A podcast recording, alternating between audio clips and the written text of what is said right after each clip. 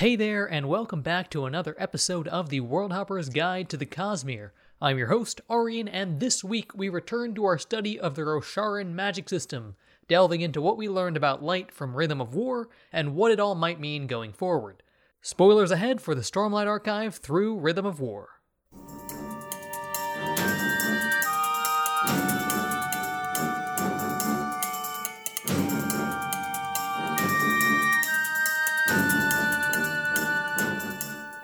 Alright, so last week we found our footing when it came to light on Roshar. We learned about the basic nature of Stormlight, with its extra powerful band of blue, and how that can be extended to Lifelight and Voidlight. A lot of it was some basic light theory to get us grounded in the weirdness to come. So before we dive into anti-light and mixed light, which were the center of Navani's studies during Rhythm of War, I want to cover a few aspects of the various lights that I missed in the last episode. Namely, it's worth repeating that Stormlight, just like Voidlight and Lifelight, is gaseous investiture. We've seen other forms of gaseous investiture in Biochromatic Breath and the Mists on Scadrial. Now, because of their inherent magical nature, all of these lights have natural healing and growth powers. Most obviously, Radiants and Fused can heal themselves with their respective lights, and plants can grow under Stormlight, to an extent. But alright, so, we talked a great deal about light and frequency last week. In Rhythm of War, we were introduced to Tower Light, which is the light used by the sibling. It's a mixture of Stormlight and Lifelight. Similarly, Navani and Raboniel invented Warlight, a blend of Stormlight and Voidlight. When these mixed lights are refracted through a prism, like we did to the pure lights, they split into two distinct rainbows of color aimed at different angles. One of those rainbows has the extra wide blue band of Stormlight, the other rainbow has the extra wide band of either green for Lifelight or purple for Voidlight. Again, this is weird to imagine, but just go with it. At this point, it's not physics, it's just weird magic. We saw in Rhythm of War that Navani couldn't just smash two lights together to get a hybrid. Under normal conditions, Stormlight and Voidlight simply don't mix.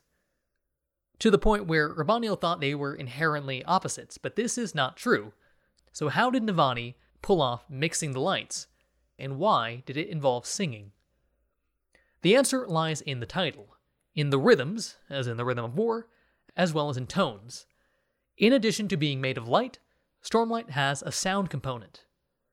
Now, sound is a wave, just like light, which means it has a frequency and a wavelength. And on Roshar, light and sound are tied together because of that. That's why Shallan's Surge of Illumination can control both the look of her illusions and the sounds. So, to understand this, we need to do a little bit of a dive into music. A piece of music, as we know, is made of notes. Each note has a tone or pitch. So when I sing do, re, mi, fa, sol, la, ti, do, I just sang eight notes at eight different tones. Or eight different pitches if you want to call them that, but we'll call them tones. If I sang do, do, do, I just sang three distinct notes, but I sang them all with the same tone. This sounds like I'm being pedantic, but it's good to have our terminology down. A given tone is a lot like a color. It's a wave with a unique frequency that gives it its characteristics.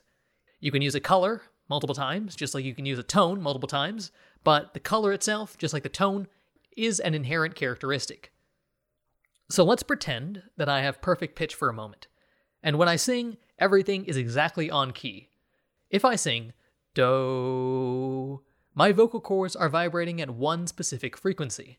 If I sing re, that's a different tone for a different frequency. In real world Western music theory, we break these tones up into octaves. That's do, re, mi, fa, sol, la, ti, do. Roshar splits theirs into 10 tones, or at least the Alethi do. There's a, a bunch of different ways to split up notes if you wanted to. Now, Stormlight is associated with a single pure tone, which means one specific frequency. Similarly, Lifelight and Voidlight have their own pure tones. In order to combine Stormlight and Voidlight to get Warlight, Navani and Raboniel needed to sing Honor and Odium's pure tones respectively, in the presence of the light. To create Tower Light for the sibling, Navani needed to sing Honor's pure tone, while the sibling sang the pure tone of cultivation. But there is just one more thing rhythm. Because Navani didn't just sing the pure tone of honor, she sang Honor's song, and song is a tone with a rhythm. And rhythm happens to be a property we can give to both light and sound. Now, the light within Stormlight spheres obviously doesn't have a tone, but it does pulse to Honor's rhythm. Honor's rhythm is described as a consistent, structured beat. Cultivation's rhythm is more freeform, described as growing and changing. Odium's rhythm is more discordant, violent, and chaotic. Now, when the rhythm of honor and the rhythm of cultivation overlap, they merge to become the rhythm of the tower. When the rhythm of honor and the rhythm of odium overlap, they become the rhythm of war. And when Stormlight and Voidlight are mixed while two singers are combining the pure tone of honor with the pure tone of odium and singing to the rhythm of war, the lights mix to form Warlight.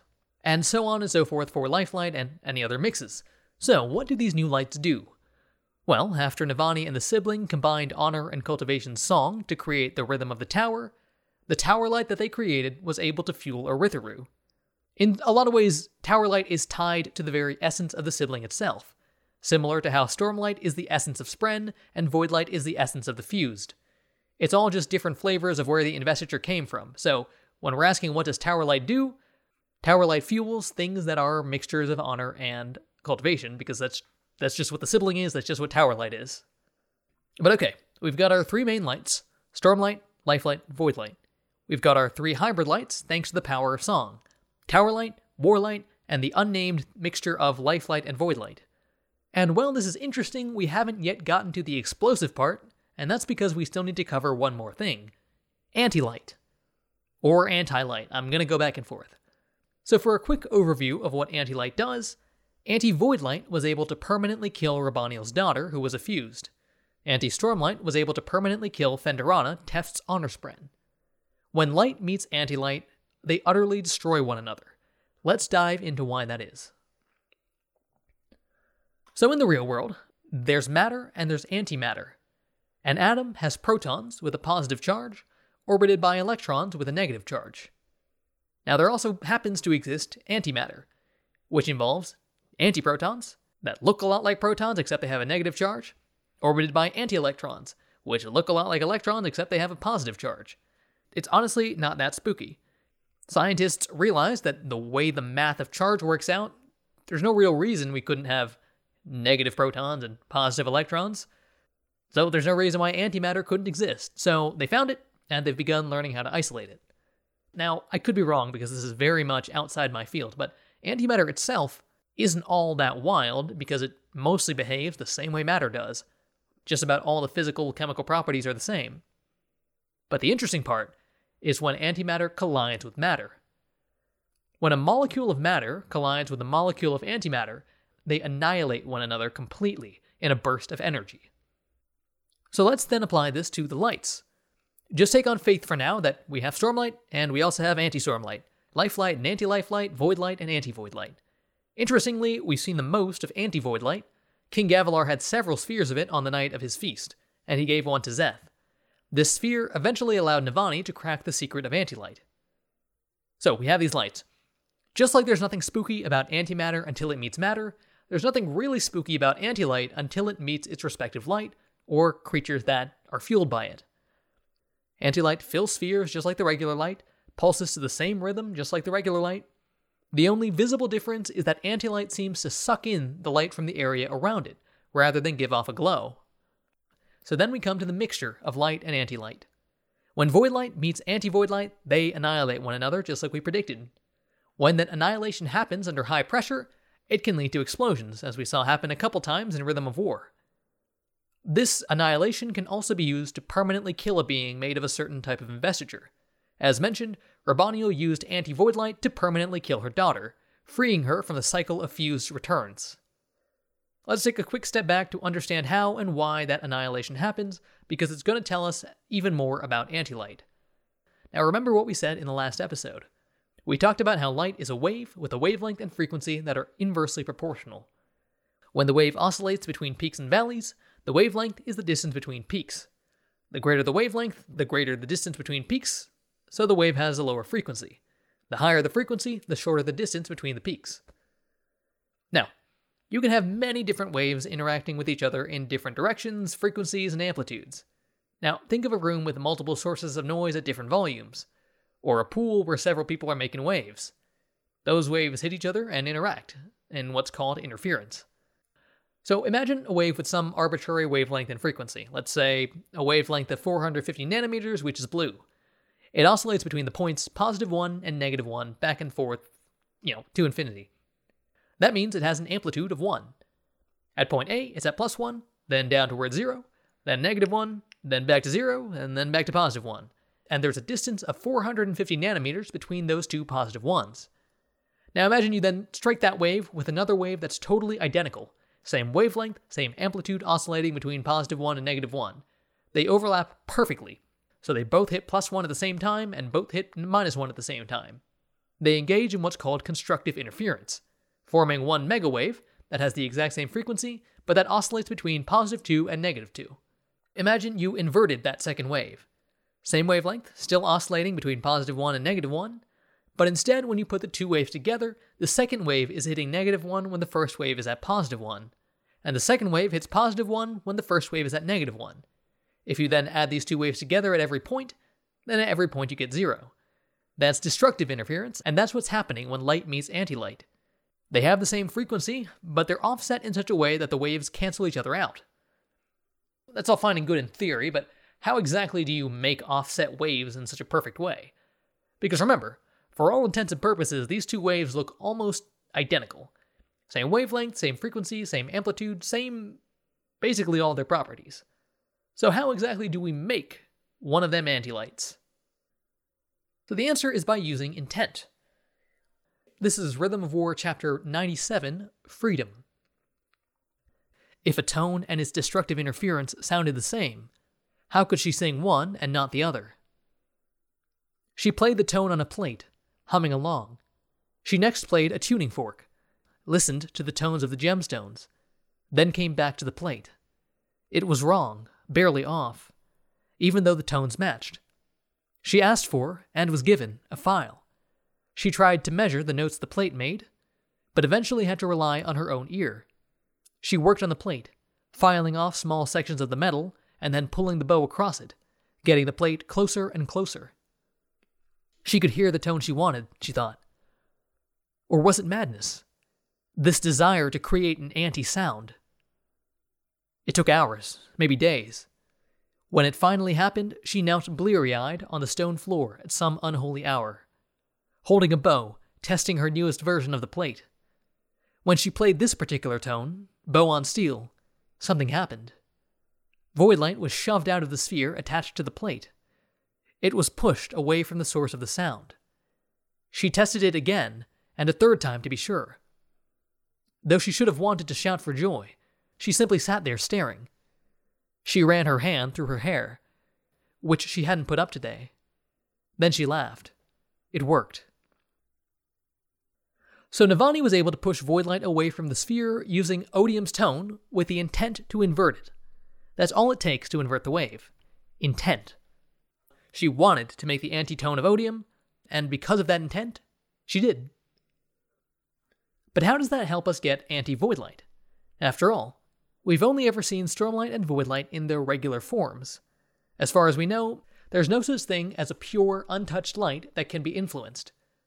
So Navani creates it by putting voidlight into a Thaylen vacuum tube.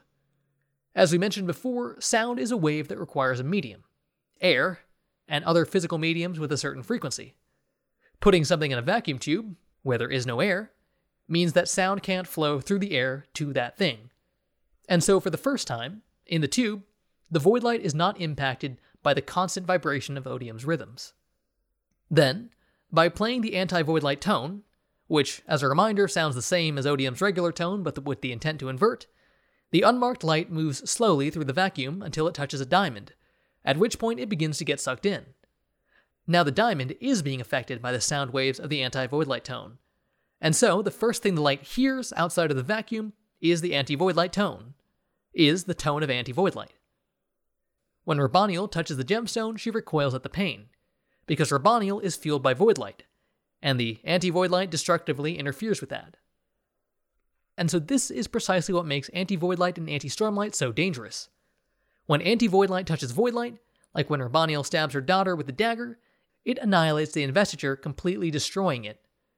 Not simply sending it back to Braize to be reclaimed, but removing it from existence. Later in the book, Moash uses anti stormlight to annihilate Phendorana, Teft's honor spren. Her death is described as her essence burning, flaring outwards like an explosion.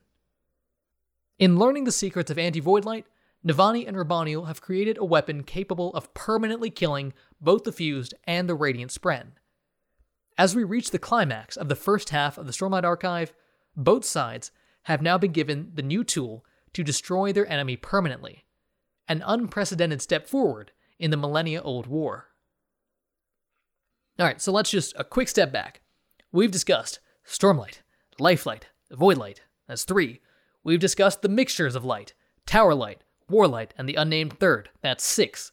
Finally, we've discussed how Navani created anti Voidlight, and the process holds true for anti Stormlight and anti Lifelight. In fact, given what we know, it should also be possible to have anti Tower Light, anti Warlight, and anti Unnamed Mixed Light.